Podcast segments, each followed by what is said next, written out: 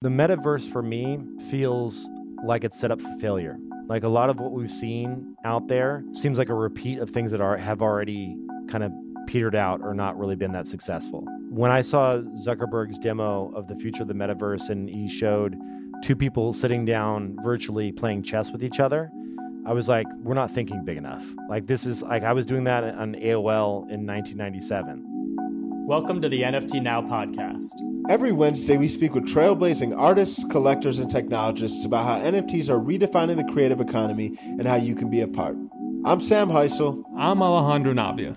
And I'm Matt Medved, and we're on a mission to empower the creators of culture. Welcome to the show.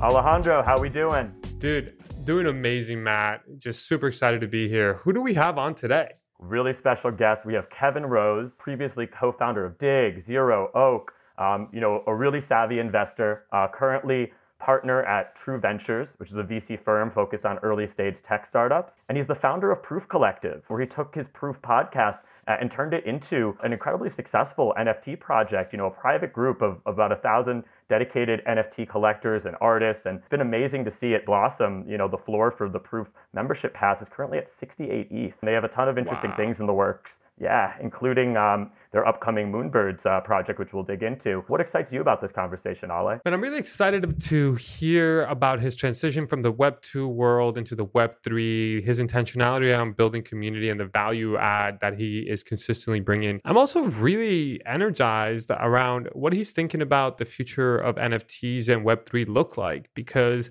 I know he's a very big proponent of innovation and pushing the envelope. 100%, 100%. Really excited to dive into it. Uh, before we do, uh, just want to remind you to check out our newsletter. You can sign up at nftnow.com. Each week, we, we distill everything that's happening in NFT space into actionable insights for you so you can keep a finger on the pulse.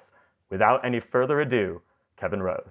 Kevin, how's it going, man? Glad to have you on the NFT Now podcast. Thanks for having me. This is gonna be fun. Absolutely, absolutely. No, I know you got a lot of exciting things in the works, and uh, really, really looking forward to diving into it. For for those of our listeners who are who are you know uh, who don't know, why don't we just chat a little bit about your backstory and your introduction to NFTs and how you kind of made your journey into Web three? Yeah, absolutely. Um, you know, honestly, by mistake, well, I think with a lot of us, I I was very lucky, right time, right time, right place to be there when the CryptoPunks originally launched, and I got picked up ten of them. Um, and it was just because a buddy was like, "You should check this out," you know. And then I immediately forgot about the wallet.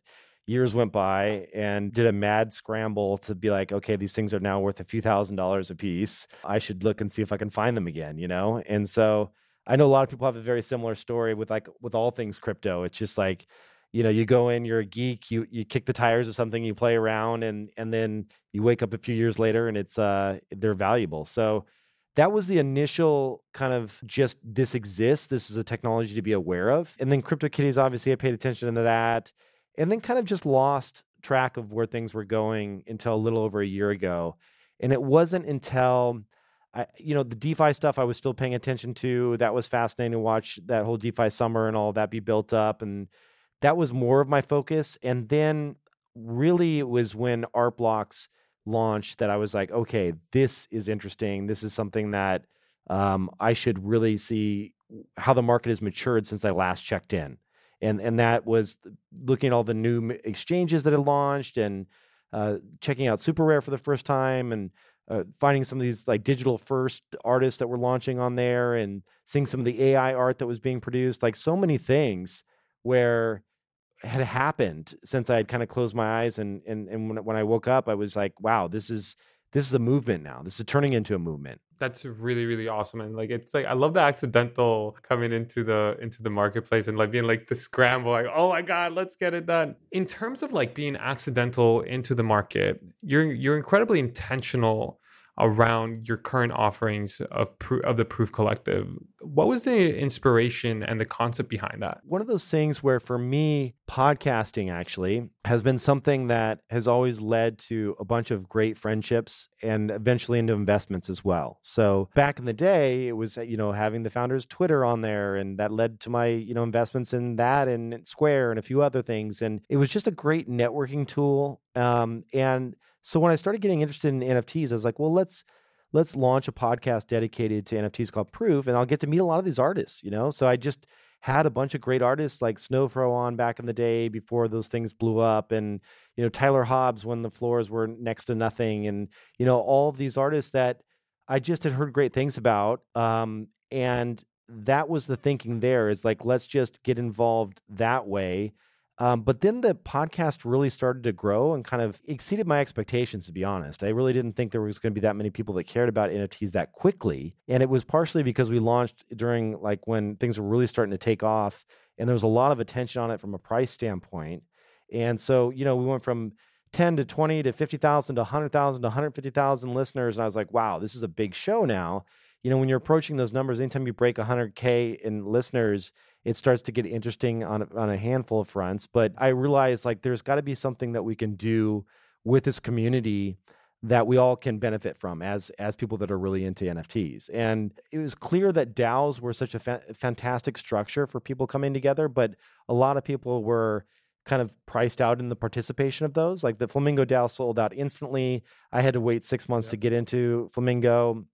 When I did, it was a very kind of pricey entry point to get in. And but I love the conversation that was happening there behind the scenes.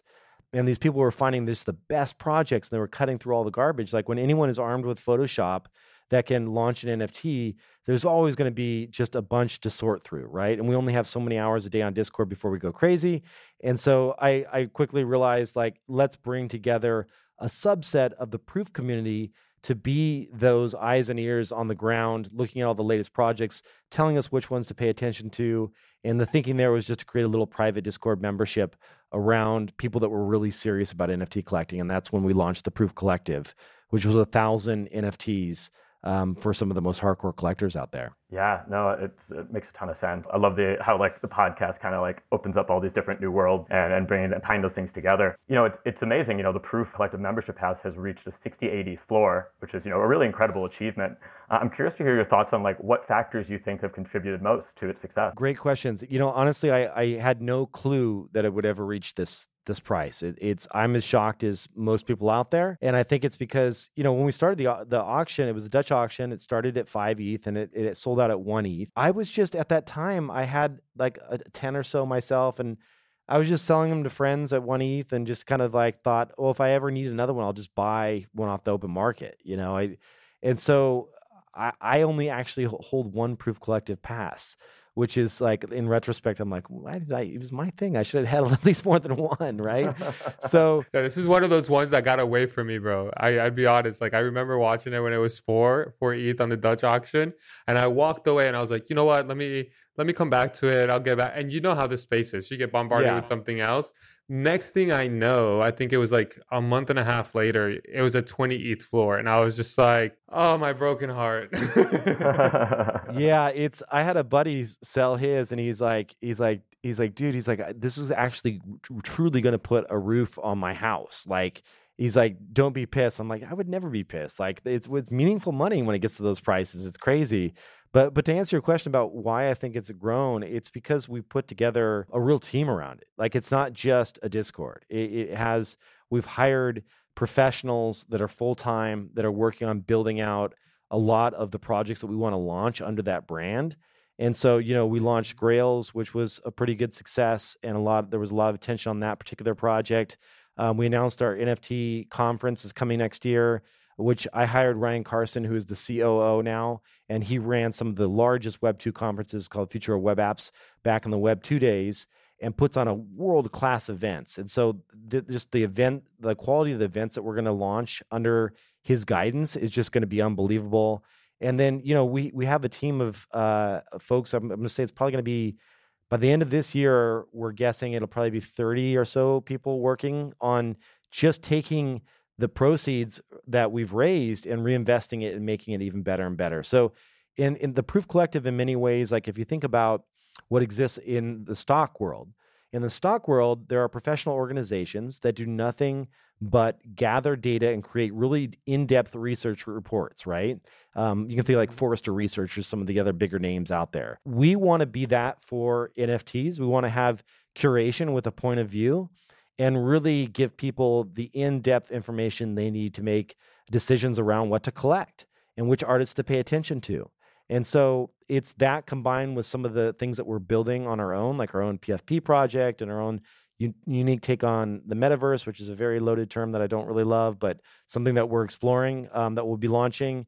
So it's it's they know. I, I think that the, the the reason the prices have climbed is because they look at the team and they see seasoned product builders, people that have delivered consumer products at scale to millions of people in the past, and they think, well, they're definitely going to build something. Uh, it won't just be you know, a rug or something or a roadmap that just never sees the light of day, you know? Yeah, and I appreciate that. That brings me up to a really great question because, like, it's a, I believe it's only a thousand memberships, correct? All right, so it, that's an incredibly intimate community, right? Like, how do you balance the maintaining the collective small and while also to create it, growing its influence and its products, right? Like you're saying, like individuals who have grown products before to the to uh to at scale, but balancing that intimacy. It's almost like a paradox. Can you like can you dive into that?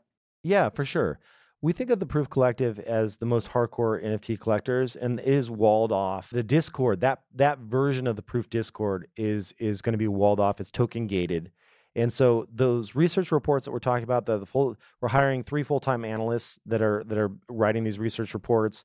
The early access to the podcasts, some of the more intimate like salons that we're throwing with some of the bigger artists out there, the, eh, the which will be in real life events. All of that is for the Proof Collective. So we plan on keeping that community tight and those those resources just for that that organization. So there's no plans on expansion there.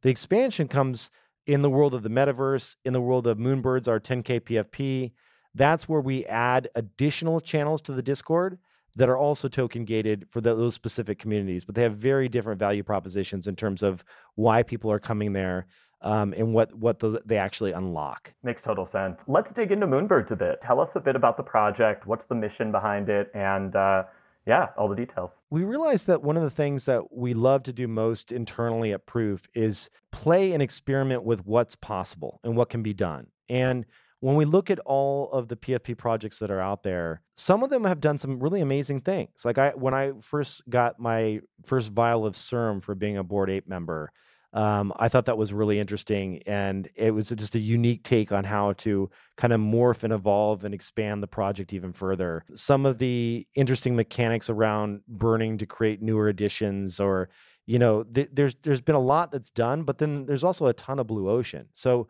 for us we think if we're going to create another pfp it's not just going to be an art project yes it's going to be beautiful art um, and but we also want to uh, what we do best is community and utility associated with the community, and we want to leverage those strengths into this PFP project. So what's going to happen is essentially we have these 10,000 birds, these moon birds, and the two things that we're announcing immediately are a way to nest the actual birds. So nesting is essentially um, flipping a little switch on the smart contract It prevents the bird from being sold. It'll actually fail at a transaction uh, but it doesn't leave your wallet, which is interesting. So it's still self custody on that side, which is nice. And then um, we can calculate and figure out how long you've held that birds, like how how your diamond hands or diamond wings is like the joke we say internally. How how long have you held those for? And what's your current streak? And that allows us to subdivide the community and provide additional benefits for the people that are really engaged and committed. Like, so it, it really mimics a lot of the things that we already see existing in the pre-existing kind of rewards world out there. Like if you think about higher status of of tiers at credit cards or airline miles or whatever they may be, it's based on your loyalty to those particular brands. And so for us, that gives us that capital to provide even better benefits for people that are more loyal and very unique ones. So you know, for example, and I'm just throwing out a couple random examples. We have a, a moonbird that has a glitch attribute. Uh, it's called the, the glitch bird, and we haven't unveiled the artwork for it yet, but it looks amazing. And if you if you lock up and you nest that glitch bird, uh, there is a lot of glitch artists that we are friends with that will do specific airdrops, very small in size, but just to the people that have locked up and done that with the with the Moonbirds community. And so we're actually going in in the uh, a lot of these projects, a lot of PFP projects, they love turnover. They love turnover because it gives them royalties. That's how they make money. And so projects aren't incentivized to keep things locked up and to have less turnover. Like that's not our mo here like what we want to do is we want to actually flip that and say we care about loyalty and about like your your commitment to the community and about creating a lasting durable community of people that get to hang out in real life and people so we've got all of these plans around the unlocks that come with that community and come with that commitment and some really unique things that we can do another one is we have this little space helmet moonbird and you know we know some folks over at the uh, the the SpaceX organization. I was lucky enough to have Elon on my podcast uh, a few years ago, and you can imagine if you're nesting that particular bird. And, and granted, I'm just throwing these out. Where we have yet to finalize all the attribute, uh, the final reward structure, but there would be a, a yearly trip to SpaceX to either watch a launch or do a tour of the facility, or so it's like that kind of playing that we want to do both in real world and airdrops that is unique. It was it was very strange to me that for as many amazing things that the Bored Apes have done, the one thing that I felt a little bit odd was that you could buy a Bored Ape the day before they did their coin drop and get the same amount of coins as someone that was like held it since day one. And that just seemed like an, a, not really a fair distribution model and and so we're we're playing with with what that what what that means and and that's kind of our, our, our moment to go out and try new things and see what sticks and see what works and and we're product builders so that's what we love to do most. I love that i love that. You know another thing you know kind of a conscious decision that you made around, around moonbirds i know moonbirds does not have an allow list um, you, you, mentioned that on, on twitter sort of like that was a conscious choice to promote inclusion. I'm curious to hear your your thoughts about how you feel like the current climate with nft projects is flawed in that regard and and what might be able to be done to fix that? It's tough. It's it's it's tough because it, it, it's tempting because as a project creator and when you're creating something new for the NFT space, um, lot of the emphasis is on does the collection sell out, especially in the PFP space, right? It's like does my collection sell out because that if it doesn't, that's a poor signal, and people tend to run away from those. And you know, people are buying them for the art, but they're also buying them for the investment side. You know, it's like buying a, a, a series of baseball cards or comic books or whatever it may be. It's like you love it, but you also want to see it appreciate in value. And I, I think that this idea of inviting in allow lists, and, and and this is also kind of uh, we're we're stepping on our own toes here, in that we the Proof Collective does is allowed to mint two moonbirds um, so we are allowing our community in, but largely because they're the ones that got us here and they're the ones that provide us, ca- capital to even go off and build this thing. Um, but outside of that, we had a lot of different projects that came to us and said, "Hey, can you allow our community in?"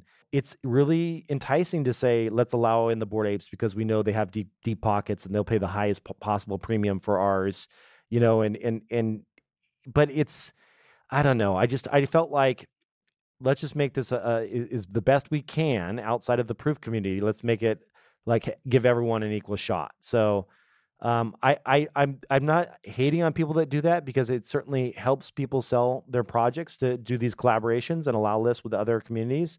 I think I don't think it's an unhealthy thing. It's just that with such a small amount of available PFPs that we're selling and and we know there's a decent amount of demand on the other side of it I would hate to exclude certain people and only allow in a few lists, if that makes sense. Yeah, that makes absolute sense. But I'd love to double down on this. How are you guys like making sure that bots don't run this? Right? Yeah. Like botting is a very real issue, right? 100%. And that's why we, our partners on the smart contract side are Divergence, some of the most skilled in the business. Aaron, the head developer, is the dual, he's the ex 10 year uh, uh, senior engineer at Google uh, dual MD PhD, um, was one of the first to do uh, fully on-chain rendering engines in Solidity. Just like one of the s- most insane engineers I've ever met in my life. Um, we had this conversation a few weeks ago, and I specifically went and spun up a, a Google instance and Google Cloud uh, Compute to help him. He's basically building out the anti-botting infrastructure behind the scenes and we'll do a whole debrief and blog post post launch on what we did on the anti botting side. We can't announce that ahead of time because it'll give bots the time to go and figure it out. But um, but it's something we take very seriously. Like I would rather us sell at, out at a lower price. I mean, we're doing max two per wallet. Obviously, there's an easy way around that. Like anyone can create unlimited right. wallets, but um, you know, it's it's it's there's no silver bullet here on how to protect against that. It's like, can you stay one step ahead of them for 10 minutes? Like, because they'll quickly dig into your contracts and see everything that's going on and figure ways around it.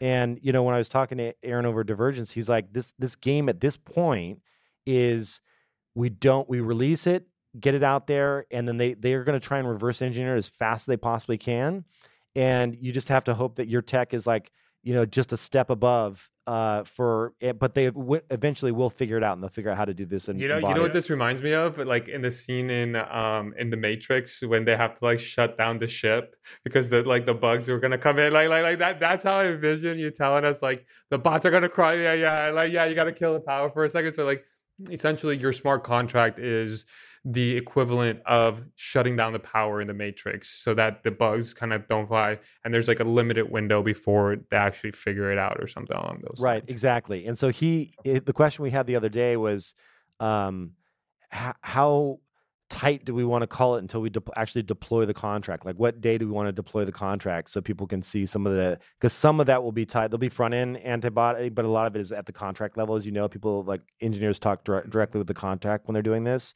and he's like, you know, we want to kind of wait to the last possible second before deploying this so that we can actually, you know, give us the best odds at preventing a lot of the botting. Makes total sense. And it, it's great to hear how, how intentional and, and thoughtful you're, you're, you're being about it. You know, I'd love to hear your thoughts too. Like, what have been some of the biggest lessons you learned from launching Proof Collective that you're kind of applying now as you as you uh, sort of write its next chapter? There's a few things. One, it's that we have a, a zero tolerance policy. Um, we uh, specifically wrote in the terms of use that even though you hold a Proof Collective pass that does not guarantee you access to our discord it does in that they can just come in and they can auth in and they'll, they'll be a member but we have the right to to to kick them out and we like all the different things you can imagine the big offenders around racism around sexism uh, you know the all that behavior is like completely um we we protect against that and we do it in a, a non we do it in a volunteer way and also a non-volunteer way. We hire full-time moderators that are on salary so that they are actively in there and they have a deep vested interest in caring for this community. Um, you know support channels, help channels. There's people in all different areas of their journey of NFT collecting. Um, we actually have some people that bought this for the as their very first NFT, and they were they're just here to learn. So you know, there's no bad questions or dumb questions. We've had people say, you know, I I I bought a ledger and I have no clue what I'm doing here. Help me figure this out. Like, so there's a ton of things that we want to provide in terms of education as well um, to help bring everyone along for the ride. But um, I think it's just for me, it's been let's not let's let's wow people with the amount of resources and and products that we're building rather than overpromise and and under deliver or yeah overpromise and under deliver so that's been a kind of a big um core principle that we have internally is like uh, let's let, us let us just uh we might need to overstaff a little bit but i'd rather overstaff than have um problems if that makes sense I just want to transition the conversation over to more of your investor hat days. You know, like you are an incredible angel investor and also an investor in the ecosystem.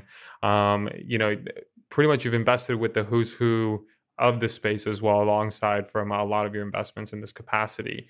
Um, so, love to get your perspective of like from an investor standpoint, what do you look for in NFT projects that you support and align behind?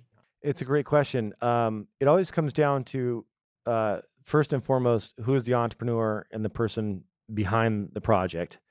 You know, um, are they looking to build a lifestyle business or are they looking to build something much bigger? Because when you're a venture capitalist, um, while there can be fantastic businesses that make a few million dollars a year in revenue that are run by a handful of people, and those are, those are those are great. There's no no shame in that at all. Venture outcomes are in the are in the the when you talk about the the billions of dollars, right? That that's that's what VCs play for, um, and that's what your LPs, your investors, are also asking of you.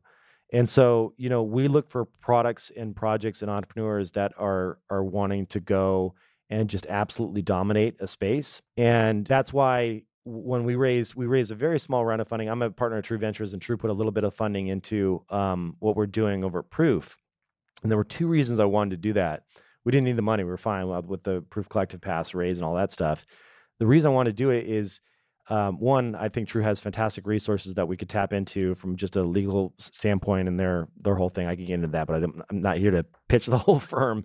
But um, the the the main the, the other main important signals I think that v, VCs can bring is that when you see an organization is venture backed, and especially in DeFi, um, it gives you a little bit of like, okay, this they aren't going to pull out the rug from underneath me here. You know what I mean? And, and it's like with us, hundred percent of our resources uh, that we raise from things like Moonbirds go right back into building amazing products.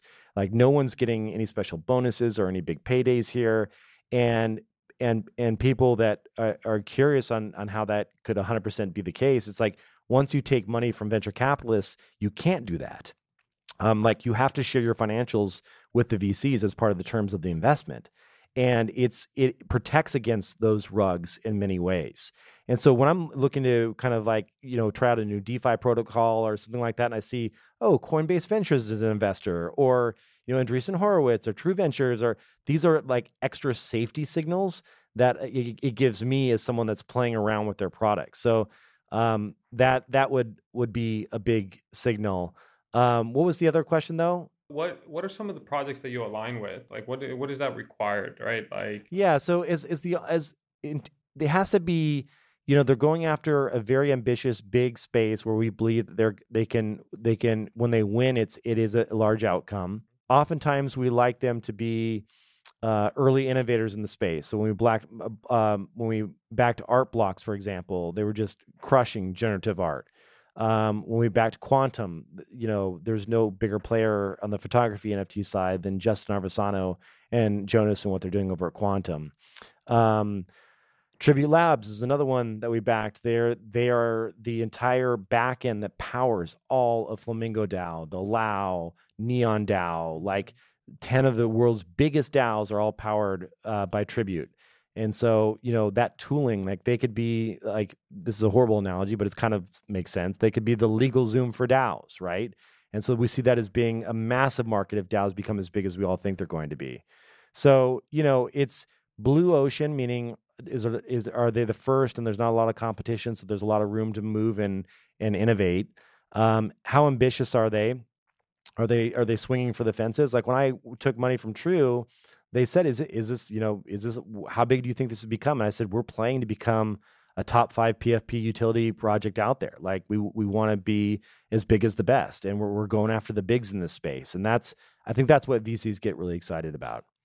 That's really awesome, bro. And like I know we're speaking about a lot of the successes on the podcast here, with the, like your success with Proof, your success with uh you know with the birds and things of that nature, but there's an opposite side of that token, right? Eh, which is failure. And I want to dive into a little bit of that. What role has failure played in your successes? It's the most important role. It, by far, it's the most important. Like failure, in my mind, is admitting that you've learned something new. It is, it is that moment when you realize something didn't work, and that is that is the greatest teacher. You know, it's like it's like you know if, if if any of you had kids and I just had them for the first time just a few years ago, uh, watching them fail is hard. It's crushing, but they they it's it, you can't tell them a thousand times not to do something. It's only the first time they actually slam their fingers in the door do they care to not do it again, and that extends into adult life. And I have failed so many times. Businesses, what tens of millions of dollars. What's your most successful lost. failure? What's your most oh, successful oh, failure to date? Digg by far. Digg. When I created the first social news site and we raised $30 million for it, we had 38 million people a month coming to the site. Failed, completely failed, down to zero. The most expensive piece that, that we sold the patents for the Digg button, which is the way to that, that LinkedIn bought them because they it was a way to defend against the Facebook like button because we actually had the patent for what became the Facebook like button. And then Microsoft bought them from LinkedIn. But outside of that, I mean, we sold those for $5 million they the the company had raised 30 huge failure. So it's like you know i learned a ton about management. I'd never fired someone before. I didn't know what it was like to to uh, uh, lay people off for the first time. I you know i didn't know what it was like to to vet an engineer and and I, honestly to raise your hand and say i don't know something. That's a big ego hit to the ego when you can say I don't know this. Like, can can you help me? I was scared to ask my investors when I didn't know something. I didn't want to be made to look like a fool, you know. And and so it's all these things that when you can just let go a little bit, release, like, and say to yourself, like, I'm okay with failure. Actually, it's the greatest teacher. then then you'll you'll get back up, you jump back up, and you try again. And and and that's that's that's that's been the theme that I've I've embraced as an entrepreneur. It's like you just if if you're really in this, one one loss or two losses won't get you out. It'll just be ways that you refine your thinking and then and then try again. I love that. I think that's like incredibly salient advice for people who are you know looking to enter the space or are entrepreneurs themselves or are you know thinking about how they can build um, you know as as as uh, as Web three sort of unfolds. You know, Kevin, you also have like a real proven track record of you know being early to internet trends, um, you know skating to where the puck is going, as they say. Um, I'm curious to hear your thoughts on the future of Web three. Like, what's exciting you? Like, what are some areas that you think are being overlooked right now? It's a great question. I would say that the things that I, I'm avoiding right now, and then maybe we can get into the, the more exciting things. The things that I'm avoiding, the, the metaverse for me feels like it's set up for failure. Like a lot of what we've seen out there um, seems like a repeat of things that are have already kind of petered out or not really been that successful.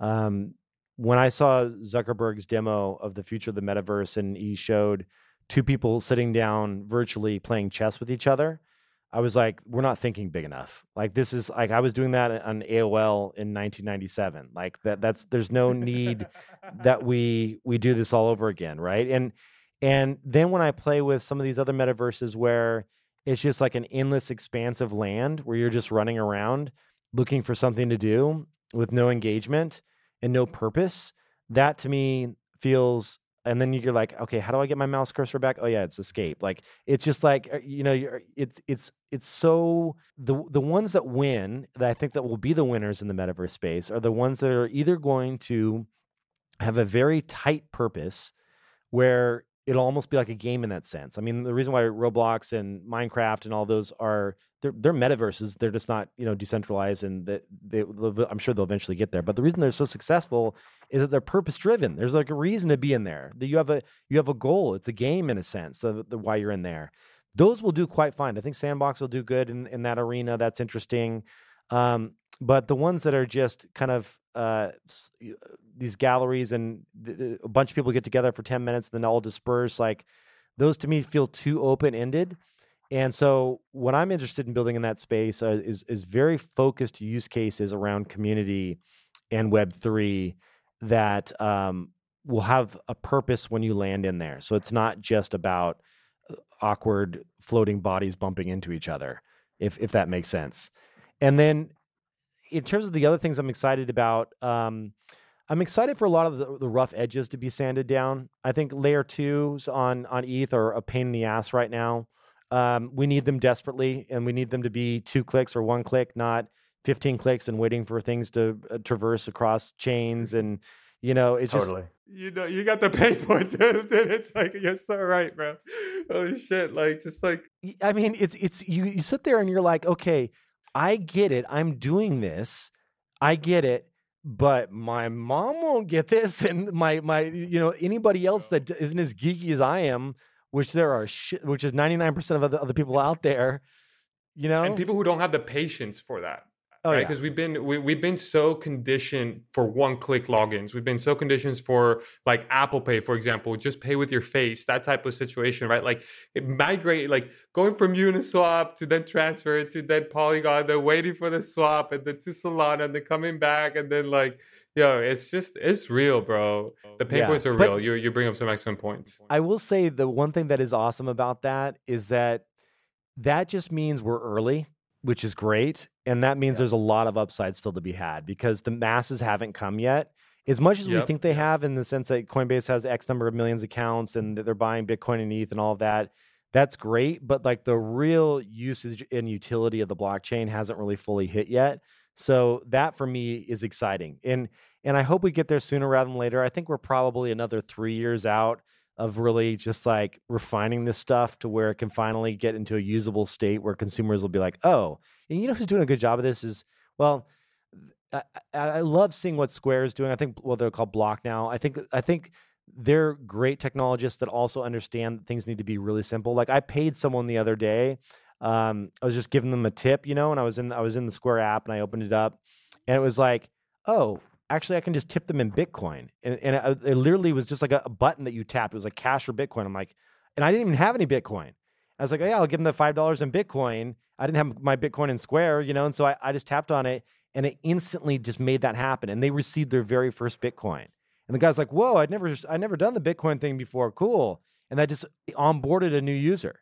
Like that is that. that's magic. You know, that's that's the simplicity that we need this this That- place to be at. You said it the word magic right like what, what's that phrase like technology is just a way of making magic make sense like of it right thinking bringing it to reality and so like i know you touched on the biggest challenges um, on on the on-chain stuff but would love to see how like what are some of the challenges that you're seeing from for for nfts and how can we overcome them for mainstream adoption Yeah, it's a good question. I mean, the gas wars are real. They they they will be on the most popular drops. I mean, the botting stuff that we chatted about is real. Um, in terms of NFTs, I think that we're going to rely heavily on people that are helping on the curation side and and and really truly have a point of view. Like it, we're it's going to become easier to mint NFTs, not harder. I mean, Solana, you can do it for a few pennies and a few clicks, right? And now we have integration into OpenSea. And we've seen what Polygon has done in terms of the airdrops are coming to our random wallets. And we're just like, I didn't even want that. And now it's in my wallet, right? So it's going to get easier for them to move around and easier for them to be minted, um, which is fantastic. But it also leads to spam problems. Um, and it's going to, everyone armed with Photoshop is now an artist, an NFT artist. And so, you know, how can we um, cut through the, the things that are really important? And, and it- whether it be projects and, and people that are building or individual artists and highlight their, their amazing take on, on, on art. And so, yeah, it's uh there's there's a, there's a lot of pain to be uh, to unpack there in, in that whole space, but we'll, we'll we'll see how it unfolds. I think SuperRare is doing some really interesting things with like their curation boards and allowing kind of traditional art galleries to come on board and create dedicated little spaces where they can showcase their famous picks. And like I think the world's going to need more of those trusted advisors in this space. Because when you have people that come on they're like, "Oh, a buddy told me about this PFP it's you know flying kittens four or whatever. And they go on there and they they spend two grand and then they're worth uh, you know fifty dollars the next day or less. They're like oh crap i'm never playing with this nft thing again. So there needs to be trusted people like yourselves and others that are coming that are helping educate and and uh, help helping people avoid a lot of the stuff that's going to be coming 100%. You know, the last thing we want as, you know, big believers in, in the future of this is a, a repeat of what happened with the ICOs in 2017, 2018, where, you know, so many good people were burned and, and left the space with a bad taste in their mouth and really set back, I think, you know, mainstream adoption on that front. Um, but this is all cyclical stuff. Like I feel like it's we're, we're anytime you're in a new market like that, there's so much excitement, and and people see it that they rush in with capital. And so we saw this in Web One back in the day. I mean, I was a, a, a youngin back then, but I do remember it, and I was I was there watching it all unfold. And um, you know, in 2000, everyone was pouring in every dollar they had into the future of the web, right? And 98% of them went out of business. But guess what? eBay, PayPal, and Amazon, they all came out of that, you know, and they're massive companies now. So there's and and then Web 2, we kind of got it a little bit more right. It was like a lot more thoughtful about the deployment of capital. Still had a lot of failures, but got some big businesses out of that. And so, you know, we're gonna see we're gonna see similar type waves here where ton of interest, ton of capital, ICO style markets, a lot of them go away, and then we learn and rinse and repeat, you know? Yeah. Do you remember the days where it was like your parents used to tell you not to put your credit card number online or like Oh, don't yeah, click on the ads? Remember those days? Remember? oh, Like, yeah, like, yeah. absolutely. it was there was a big scare. well, I remember when like people I would tell my parents about Amazon, and they're like, "Wait, you put your you store your credit card on with them? Like, no way anybody's doing that." You know? Yeah, and like you're showing the last four digits of my number on the web, like the four Right. digits. Oh my god, right? Like I remember that, man. I remember my dad scolding me one time because I I accidentally clicked on a advertising on it, and he's like, "You're gonna the the whole computer is gonna be malware, disconnected from the internet right now." I was like, oh, "What?" Oh, for sure. yeah, like where are you that was the downloading your software from? Like it was like Kazaa, bro, Kazaa and LimeWire. That's for sure. oh, right? yeah, that was full of viruses. Yeah, yeah, for 100%. sure. LimeWire and all those other ones that were out there. Oh man. Speaking speaking of P2P, like What advice do you have for community builders in the Web3 space? It, it's it's a good question. I, I think that you kind of have to start with a a niche of of like minded individuals, and then and then grow from there. So like find your voice, find your unique take. When I be the people, many people don't know this, but before I started the Proof Collective, what I did is I I opened up a little private Discord um, that was just for friends. And I, I, I didn't know Discord. I was not a, a hardcore gamer using it prior to that. And so I went in and just did the deep dive late night, like understanding what are these these bots that you can add to it, like what can I do that's different here. And then I started becoming friends with some of these artists that you know, I'd collect their pieces and tell them how much I love with their artwork, and I'd invite invite them in. And so it quickly grew to 20, 30 plus artists, like, and then they become more kind of household names. And then I launched the Proof Collective on top of that. And I said, artists, you don't have to leave you're here. If you're an artist, you're always welcome. You get in for free because you're an artist. And then I was able to bridge and have actual conversations happen between top tier artists in the collective directly with with the consumers that were buying their art or that were interested in their art. And so it was like it was very small when it first got it got going, you know. So it's if you're doing it from a place of passion, even in your darkest hours, you will still love to do it. And so you know, the reason that we talked about this, like I sold all my Proof Collective passes because I never thought they were going to be worth that much. But I loved mingling with the artists. It was so much fun to have conversation with these artists. Like if you could, I remember um, just just chatting with like uh, D- Dmitri Cherniak, you know, who did Ringers, and he was in the Discord just chatting, and I was like, "This is so cool! I got the Ringers guy in there, and like we're having a conversation about this stuff." And um, it, it was it came from a, a place of passion and so I didn't even pay attention to the price of the collective the collective badge. I didn't care if it was a one ETH or a quarter of an ETH or half ETH. I was doing it because I was making new friends. And so if you're building community, just make sure you're not trying to like, oh, I'm going to do an alpha group about this, and uh, you know, it's like, where's where's your true passion? It when when there's a when there's a a, a nuclear NFT crypto winter and, and prices are one third what they are, which you know, it's a very lumpy market out there, NFTs and crypto in general so obviously, we'll go through these cycles. Are you still going to show up with the same amount of passion that you have today for it, or is it just because the prices are pumping? And so, you know, ask yourself that question when you're building your new community. Is this something that is like something I would be a part of, even if even if it wasn't tied to a financial outcome? And if the answer is yes, then you're you're in a really good place. Love that. Love that. I'm curious to hear your thoughts too, as a you know an avid collector in the space, someone who was clearly you know obviously early um, when it came X to copy. like, uh, yeah, oh, sorry. Yeah, love love that. Yeah, but also on, on the generative side and and and like so I always think back to like that triangle that that Supyom posted with like the NFT money flow, like collectibles to generative to one of one art. And I'm curious to hear like where where do you see sort of like the the, the money flow? How do these how did how does this how do these sort of different areas of of art, crypto art, generative art, et cetera, kind of interplay in the market in your eyes? Oh man, that that's a really tough question. I'm gonna. I have a horrible answer for you, which is I honestly collect what what I'm really drawn to. So when I think about it, like I play in all those different markets, and it's it's largely because I found something that when the prices are down or half or a quarter, I'll still be happy to have it on my digital frame in the wall at some point, you know. And I think a lot of mistakes that are made are people that if they they get knocked down by a third and then they're like i'm out and they sell something off and then you know the market rebounds and and it starts to appreciate a particular piece of art and then all of a sudden you know they they missed out because they sold sold too soon. Like i was buying nfts i remember um when when fidenzas dropped and they were just the floors were just a couple eth and people had made you know their 2x and they were out and they were like and they they just they were they're flipping it and i was just like no this is a long-term hold. This is a very important piece.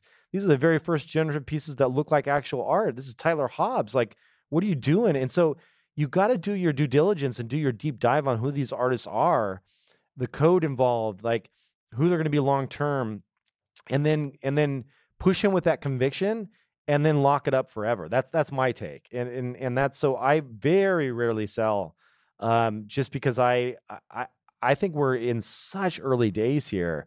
I, I can't I can't bring myself to want to want to sell a sell a piece. You know, it's it's very very tough if I love the artist. And so I, I buy across all those fun in terms of where the money is flowing.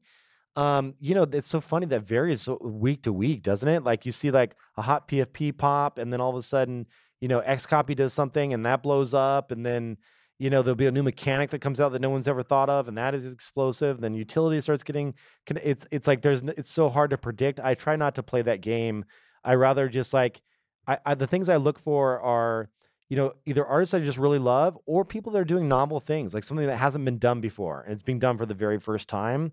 I think that things that will hold and, and hold a place in history as being the the first in something. Like I love Chromie Squiggles for that reason, right? The very first Project Zero on Art Blocks. Like I think those are like that was an amazing drop, and so I I, I hold those and like early X copies. Like I think in in five years or less time we'll, we'll quickly understand that this is the the banksy of the digital world you know and so there's there's certain pieces there and and but everybody's different. Matt kane like what a crazy awesome artist. Literally writes his own software to create the art.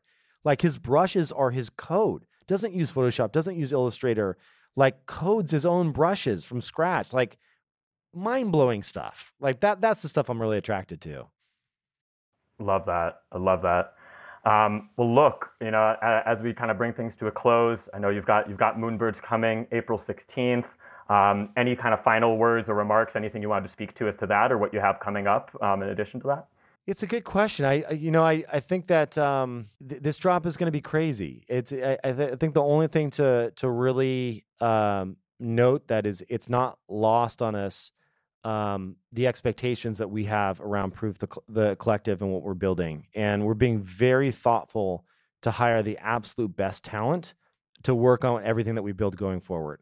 And so, you know, uh, I've I've been very fortunate to have had um, a great run in terms of like investing and all these other things. And so, when I think about what we want to build here, um, we're kind of swinging for the fences here. We're we're going for we want to be a top five PFP and we we think we can get there by doing some things that people have never expected or seen before and that's what gets me out of bed in the morning that's what gets me so excited about this is yeah justin and uh Mezzell and the art is just gorgeous stuff but more than that and on top of that it's it's how we extend it that i think people are going to be shocked by so um, more to come on that front but uh, I, I, hope uh, y'all will just join us for the adventure it's going to be a fun multi-year adventure to get to where we want to be. There it is. Yo, well, Matt, clear my meetings, bro. I'm not doing anything that day, man. April 16th. Yeah, yeah. we'll, we'll, wipe it clean. Yeah, you can't be distracted on that day. Um, well, look, Kevin, uh, appreciate you coming on today. Um, great, to, great chatting, and uh, yeah, look forward to continuing the conversation and, and seeing where everything you're building grows. Thank you all, and thanks for putting out the great content. Like I, I, I truly believe, and the reason why I wanted to come on your show is like there's a handful of shows out there that are trying to, you know, educate and and entertain and and and do the things in the right way. And so, you know, um, I, I think that we need to be pushing this space forward in a way that that isn't just about you know i think there's no sh- there's no shade being thrown at people that want to make money in the space but like it has to be done in a responsible way in a way that um, you know, puts the emphasis on on on really artists, proper artists, proper projects, not just the shiny object of the day. And so I I, I appreciate um, you all participating in that that conversation. Means a lot. Really appreciate that, and we're we're building this space together. So let's do it responsibly. Awesome. Thanks, guys. All right. Thank you, Kevin. Wow, that was quite a conversation. Uh, where to start? Ale, what stood out to you?